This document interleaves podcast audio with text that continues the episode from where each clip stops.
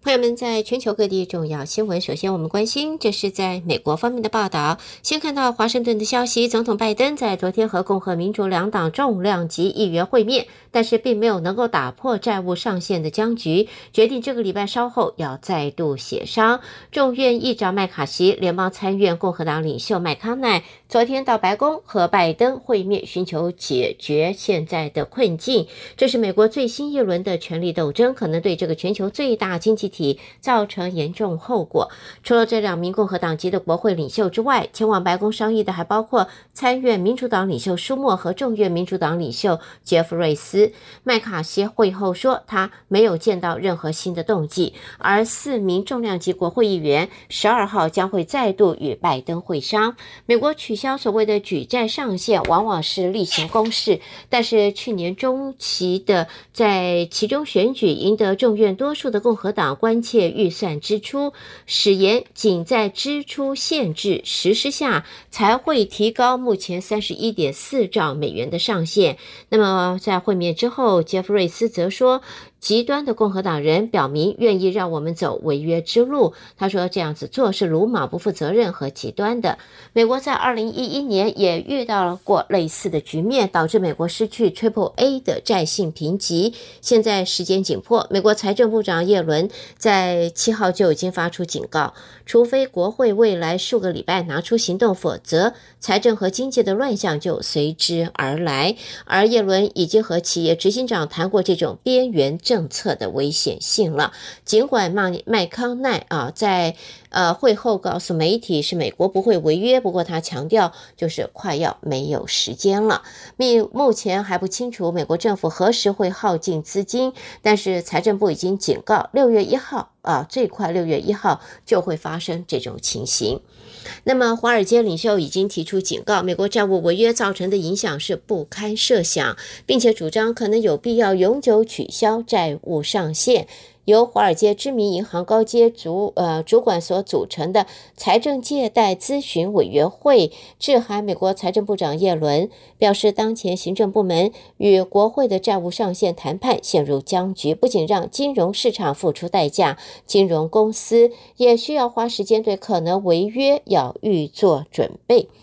在这一个。组织这个委员会呢，是向美国财政部提供借贷咨询服务的外部委员会，十七名成员组成，包括了高盛的高阶主管，另外呢还有 Beth Hammack、Ashok Varadan 以及前摩根大通的营运长等人。这一个委员会现现在敦促，就是要赶紧提高举债上限，并且寻求一劳永逸的解决办法。身兼这个呃咨询委员会主席的高盛全球金融主管，也在昨天在访谈当中就疾呼，这是美元的真正危机了。好，关心完了在美国的经济的危机，我们来看其他方面美国新闻。美国总统拜登昨天宣布，要撤销对国际旅客入境美国的新冠疫苗证明要求，联邦政府雇员与承包商也不再需要出示疫苗证明。美国将会在当地时间十一号结束公共卫生紧急和国家紧急状态。拜登的命令。将是在十二号午夜，呃零时一分起生效。拜登政府在二零二一年九月寄出规定，要求大约三百五十万名联邦雇员和承包商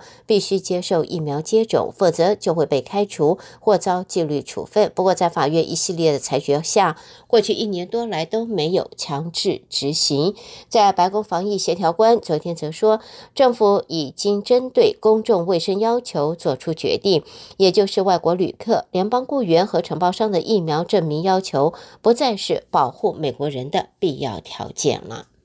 下边看到，美国政府在昨天宣布要执行提供乌克兰十二亿美元安全援助的新方案，来加强乌克兰的空防，并且还要提供更多的炮弹。国防部发布声明说，这项方案凸显美国对乌克兰的持续承诺，将会致力加强乌克兰重要的近程战力，包括了防空系统和弹药，同时着眼长久建立乌克兰部队捍卫领土和阻止俄罗斯侵略行动的能力。接着呢，看到总统拜登有新行程，拜登将会在五月啊到日本出席 G7 七大工业国集团峰会之后，会前往巴布亚纽几内亚访问。白宫已经在昨天证实了，而此行拜登会成为历来第一位走访当地的现任美国总统，凸显出的就是美国现在急思要在太平洋地区抗衡中国势力。白宫发言人尚皮耶说，拜登此行将会会晤巴布亚纽几内亚的总理和其他太平洋岛国的领袖。拜登预定二十二号会抵达巴布亚纽几内亚的首都莫士比港，这是美国现任总统第一次造访这个太平洋岛国。而巴布亚纽几内亚位在澳洲北方，九百四十万的人口，资源丰富，但是大部分都还没有开发，也就是未来这是一个宝库哦。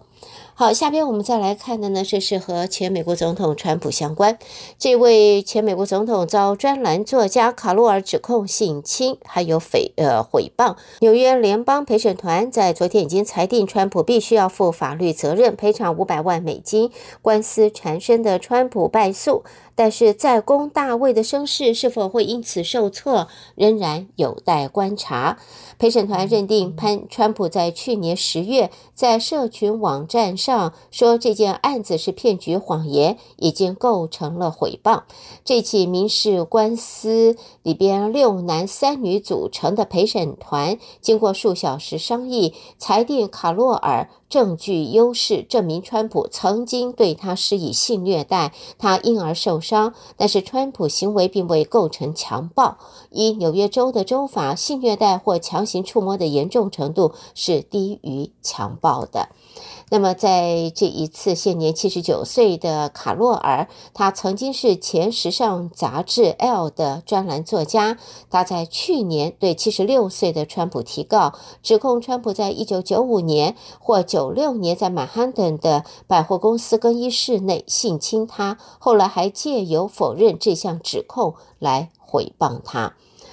好，这我们的新闻方面，最后看到华盛顿的这一则是跟女性健康相关的啊。美国一个具有影响力的卫生机构昨天宣布，女性应该从四十岁起就要开始接受乳癌乳房 X 光摄影筛检，而不是五十岁。说这个举动可以拯救成千上万人的生命。根据官方数据，乳癌是美国第二大常见癌症，也是女性第二大癌症死因。每年都夺走约四万两千名女性和五百名男性的生命。非洲裔女性死亡率比白人女性还要高出百分之四十。这个由独立专家组成的美国预防工作小组先前已经建议，四十几岁的女性可以自行选择何时开始做筛检，但是新的指导方针则是可以多挽救呃百分之十九的生命，也就是说。对于女性的这或者说乳房的呃这个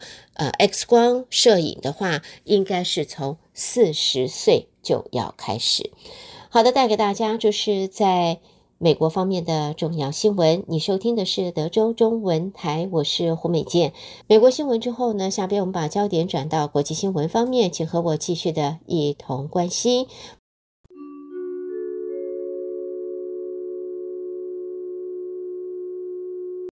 在我们的国际新闻，第一个先看到，这是第二届欧盟和印太外长论坛，这个星期六十三号要举行，预计会有六十个国家参加。欧盟官员说，虽然中国台湾没有受邀，但是呢，台海情势将会是这个论坛的一大重点。欧盟近年强化与印太地区的关系，继去年上半年轮值主席国的法国主办第一次外交部长论坛后，今年将会由上半年主席国瑞典。在十三号是在首都斯德哥尔摩举行。瑞典官员说，欧盟体认到印太关系对未来十分重要。欧盟与印太国家是互补的伙伴。欧盟官员也解释，台湾虽然是欧盟的印太伙伴之一，但是这场论坛只邀请与欧盟有正式邦交的国家参与。另外呢，在日本方面呢，也看到日本外务大臣林方正在今天在已经证实，日本正在与 NATO 北大西洋公约组织讨论开设北约第一个亚洲联络办事处，并且指俄罗斯入侵乌克兰让世界变得更不稳定。林芳正特别举例说，俄罗斯去年全面入侵乌克兰，这是一个影响超越欧洲边界，迫使日本重新思考区域安全的事件。在现在，林芳正说，日本并不是北约成员国，但是最新的举措可以传达一项讯息，就是北约正在和他的亚太地区伙伴维持稳定的关系。北约在东京开设办事处，可以说意义深远。由于当前乌克兰战争和亚洲内部分起加深，已经促使日本、韩国等国更亲近西方伙伴，并且组成联合阵线来对抗北韩、中国等近邻所构成的威胁。另外呢，也看到来自首尔的报道，由于中国驻法国大使卢沙野屡次发表战狼言论，掀起外交风波。韩国《朝鲜日报》就在今天，那么引述中国外交界和金融界的消息披露，卢沙也将在这个月回到中国。报道中说，对批评北京的国家报以强烈谴责，而成为中国家喻户晓人物的外交部发言人赵立坚，在今年一月卸任转调其他的职务，也形同遭到降职。在朝鲜日报说，这次卢沙也遭召回处分，相当于战狼二强全部退居二线了。接着看到蒙特娄的报道，根据研究人员的说法，干燥的植被、还有创纪录的温度和强大的风，这种构成完美风暴的天气现象，助长了今年加拿大西部亚伯达省的大规模森林野火。科学家指出，野火的范围和今年这么早就已经出现，就是说明气候变迁的影响。那么，大约已经有三万人遭到下令，必须要撤离被野。火呃，这个波及的家园，有数以百计的消防员还在努力的控制火势。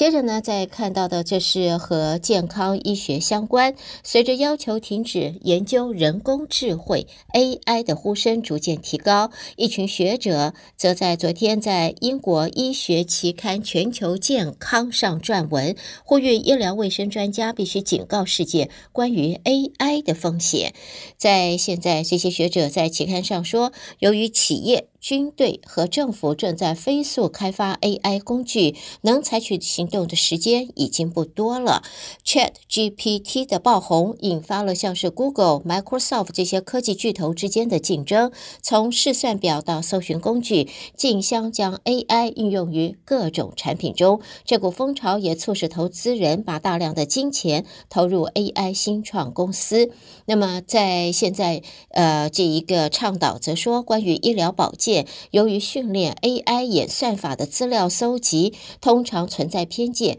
肤色较深的人面临着伤害或减少照护的严重风险，因此主张避免严重和可能影响生存等伤害的机会之窗正在关闭。好，最后看到这是英国在今。呃，发表的一个研究报告啊，指出几乎没有证据显示大多数抗抑郁药物它对治疗慢性疼痛有效果。不过，从事这一项研究的英国研究人员则强调，病患是不应该擅自停用目前的药物。好，带给大家这是在。呃，国际方面的重要新闻，德州中文台，我是胡美健。美国和国际新闻之后，我们要在这儿再带给朋友们的，将是来自两岸方面的重要报道。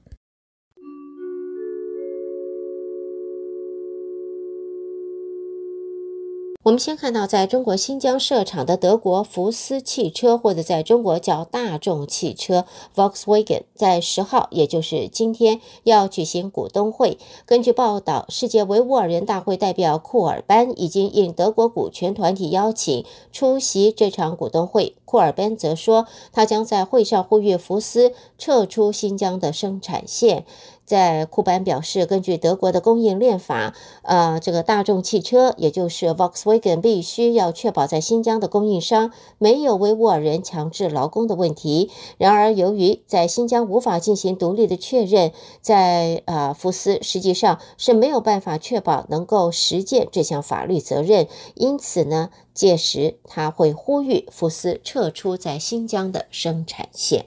好，接着我们再看到呢，就是在中国的欧洲联盟和美国商会昨天都同声表示，北京对咨询顾问和尽职调查公司的大规模打压，让他们感到不安，并且说这一类行动正在破坏。投资人对中国的经济信心。来自北京和上海的报道，在最近几个月，先是美国企业尽职调查业者美思明智集团在北京办事处员工被拘留，接着呃是贝恩公司上海办事处被突击搜查。另外，日本的安斯泰来制药员工遭到呃被控从事间谍活动被逮捕。美国晶片制造商美光也因为涉及国家安全而被调查。那么，在最新的案例，则是日前江苏广电总台发布消息，表示苏州市国家安全局会同市场监督管理局、市统计局，对辖区内咨询企业凯盛荣英信息科技股份有限公司苏州分公司展开联合执法行动。现在呢，在呃这一个在中国的反间谍打压外商咨询业者的行动，现在欧洲跟美国的商会都分别表示就是不安的一个情形。另外呢，在中国当局近来大举搜查在境内的外国咨询顾问业者，那么在中国外交部发言人汪文斌也对此他的说明是，这是依据中国法律开展的正常执法行为，目的则是在维护国家安全还有发展利益。汪文斌说，近来中国国家安全机关会同有关部门依法对相关企业进行公开执法，这是依据中国法律。开展的正常执法行为，要规范健康发展，要维护国家安全和发展的利益。另外呢，在中国的经济方面，中国海关总署在今呃昨天公布，按美元计，四月份进口年减了百分之七点九，跌幅是高于预期的百分之零点二；出口年增百分之八点五，略略的胜于预期。所以，在中国方面，出口是连二增，可是进口的降幅却也在现在看到的是扩大的情形。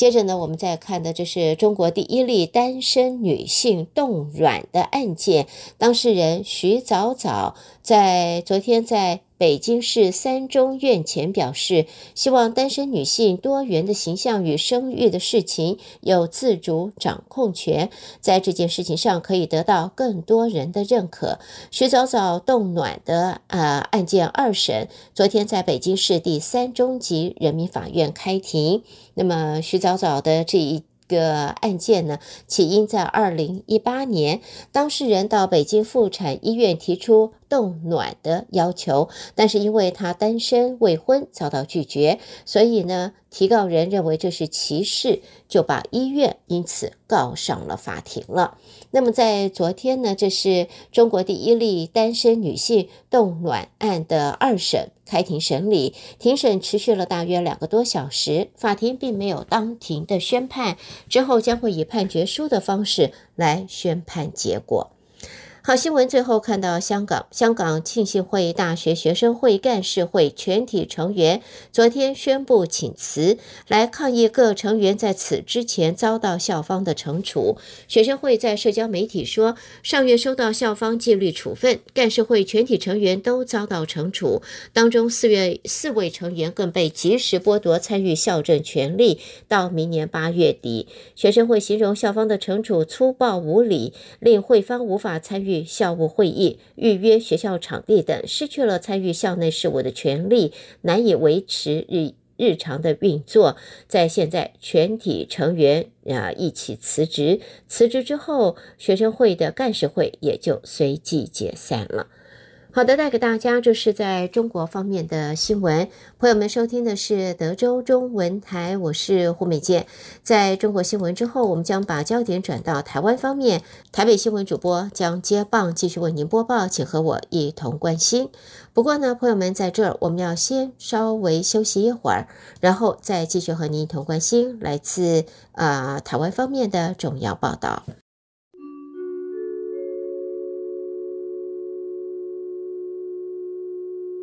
德州的听众朋友们，早安！我是中央广播电台陈子华，现在提供给您台湾今天的相关消息。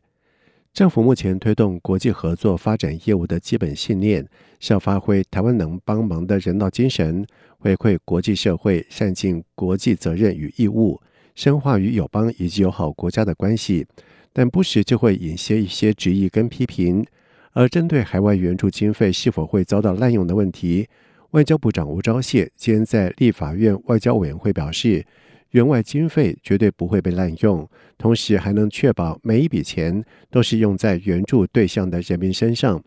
另外，关于台湾的政府开发援助经费占国民所得毛额比率偏低的老问题，吴钊燮在答询时坦言，派遣技术团等直接援助的做法，若想扩及非邦交国，在政治上面会遇到很大的困难。所以现在能直接提供援助的绝大部分都是邦交国。我国之所以无法增加或拓展 ODA 的状况，中国是一个很大的原因。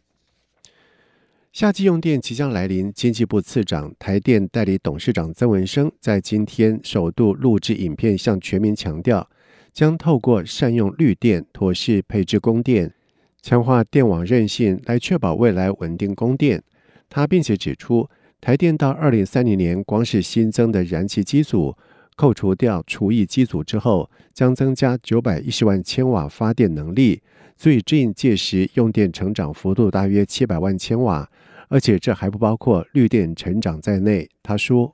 我们计算过，到二零三零年，新增的燃气机组，扣除掉除役的机组，还会再多增加九百万千瓦的发电量。”我们估算到二零三零年，用电大约会成长七百万千瓦，所以光是燃气机组净增加的发电量，就已经可以 cover 掉用电成长的幅度了，而这还不包括绿电的成长。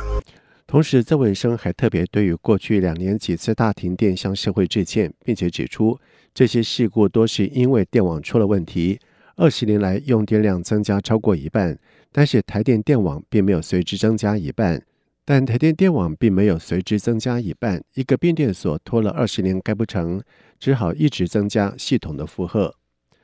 行政院长陈建仁就任满一百天，兼任民进党主席的副总统赖清德，今天在中执会上表示，感谢陈建仁负推动国政的重责大任，面对国内外的各种挑战，处置得宜。赖清德说：“过去民进党坚持民主，推翻独裁政权。现在的重要使命是要用民主的力量挺住专制的威胁，持续在民主的道路上壮大台湾。”民进党发言人张志豪转述说：“现在我们的重要使命就是要用民主的力量来挺住专制的威胁，持续在民主的道路上壮壮大台湾。我们一起加油。”另外，民进党中执会并且正式公告了第一波的立委提名名单。赖清德表示，民进党已经完成了五十二个选区的立委人选提名，而接下来还会陆续完成二十个征召区以及不分区立委的提名。民进党一定会跳脱党派思考，以人才为优先，期盼得到社会的支持。除了让总统高票当选，国会也一定要过半。另外，国民党主席朱立伦在日前表示，国民党将在这个月提出总统征召人选。国民党秘书长黄健庭在九号也进一步的透露，十七号征召的几率会大一些。国民党文传会主委林宽裕在接受访表示，五月一定会完成征召，时间点可能是在十七号或者是二十四号。朱立伦已经说过，会按照既定进度，结合所有可以结合的力量，并且按照既定时程推出大家期待的人选。另外被问到何时约见新北市长侯友谊以及红海创办人郭台铭讨论征召的决定，林宽宇说他不知道目前是否会约郭侯二人，但是朱立伦已经说过会参考民调、社会声音以及党内意见。他说：“第一个，一定会有很多的民调，这个他一定会参考；第二个，各种社会的反应的声音，他也一定会参考；另外，第三个就是党内从政同志的意见，他也一定会参考。那综合这三个，会提一个大家都可以接受的力量。那我倒是没有听说有会找来什么呃，这这个东西倒是是真的没有。”至于党内立委跟县市长是否已经确定定于侯友谊一尊，林宽裕否认说没有。他并且指出，到目前为止，党内共识就是一个非常团结的国民党，大家都确认这一仗只有团结才有一搏的可能。而积极争取国民党总统提名的红海创办人郭台铭，在近来质疑总统府阻挡疫苗采购，更点名时任总统府秘书长李大为曾经传话要他不要买疫苗。而对此，总统府发声明强调，政府没有人也绝不可能阻挡疫苗的采购。李大为也回应，从未有过这类的谈话内容。而卫福部次长周志浩在今天也揭露了当初签署的四大合约，强调和 BNT 协商过程以及所有洽定的采购合约当中，我方均使用中华民国台湾卫福部疾管署，对方并无意见。就是对我方中文的新闻稿当中“我国”两个字有意见，但我方调整之后，对方却再无回复。他说：“这是没有签成那份合约里头我签字的地方。当然这里头写说，哈，我这是疾病管制署，但是下面有很清楚的，我是代表中华民国台湾卫福部好来签署哈这一份文件的。好，那特别跟大家报告一下，我们跟 BNT 公司协商到后面的时候。”针对这里面合约的内容、职称或什么，他们其实都没有意见。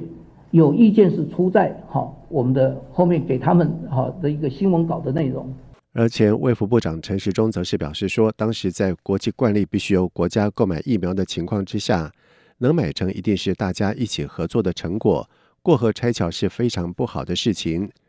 陈时中并且说，可能郭台铭选择想记忆的部分做说明。呼吁不要为了选举让美事变成了不好的回忆。而国民党主席朱立伦今天在中常会也主动谈到民间团体采购疫苗的事。他说，当初政府面对民间善心人士欲捐赠疫苗，却冷酷无情以对，当疫苗已经成为全民皆知的事实。日本草莓农药屡违规，食药署拟预告开放残留量，引发了争议。而对此，食药署署长吴秀梅今天在卫福部记者会当中表示，相关申请依照程序进行。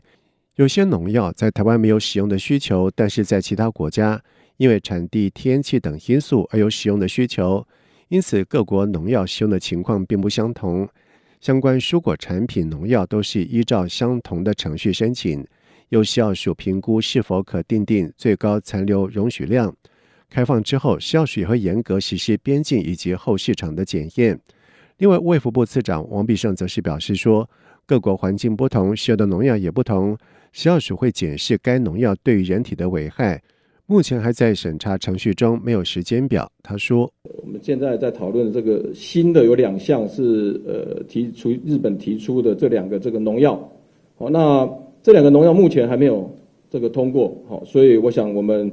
呃，现在目前还在进行程序当中，那没有时间表，好，我们就是依照程序会去再继续往下走，到了呃可以通过的时候再去做预告，嘿，目前没有时间表。另外，针对好事多 A 该酶事件持续的延烧，王必胜表示，在调查结果出炉之前，暂不开放好事多进口冷冻莓果，而对外界质疑食药署动作太慢。吴秀梅则表示，未来边境检查不合格产品，将主动询问业者是否申请复验。若放弃复验，便于下一周公布不合格资讯。除夕总处公布了一到三月全体受雇员工经常性薪资平均是新台币四万五千两百八十六元，年增百分之二点四一。加计奖金、加班费的总薪资也年增百分之二点三六。不过剔除物价因素之后，实质经常性薪资年减百分之零点一九，实质总薪资也年减百分之零点二三，同创近七年来的最大减幅。此外，三月制造业受雇人数持续减少三千人，加班工时也年减零点九小时，连续九个月的负成长。主计总处国事普查处副处长陈慧欣分析指出，这可看出制造业有受景气趋缓的影响，但是负成长的趋势没有扩大，后续要持续的观察。以上就是今天台湾的相关消息，提供给听众朋友。接下来把时间交给主持人。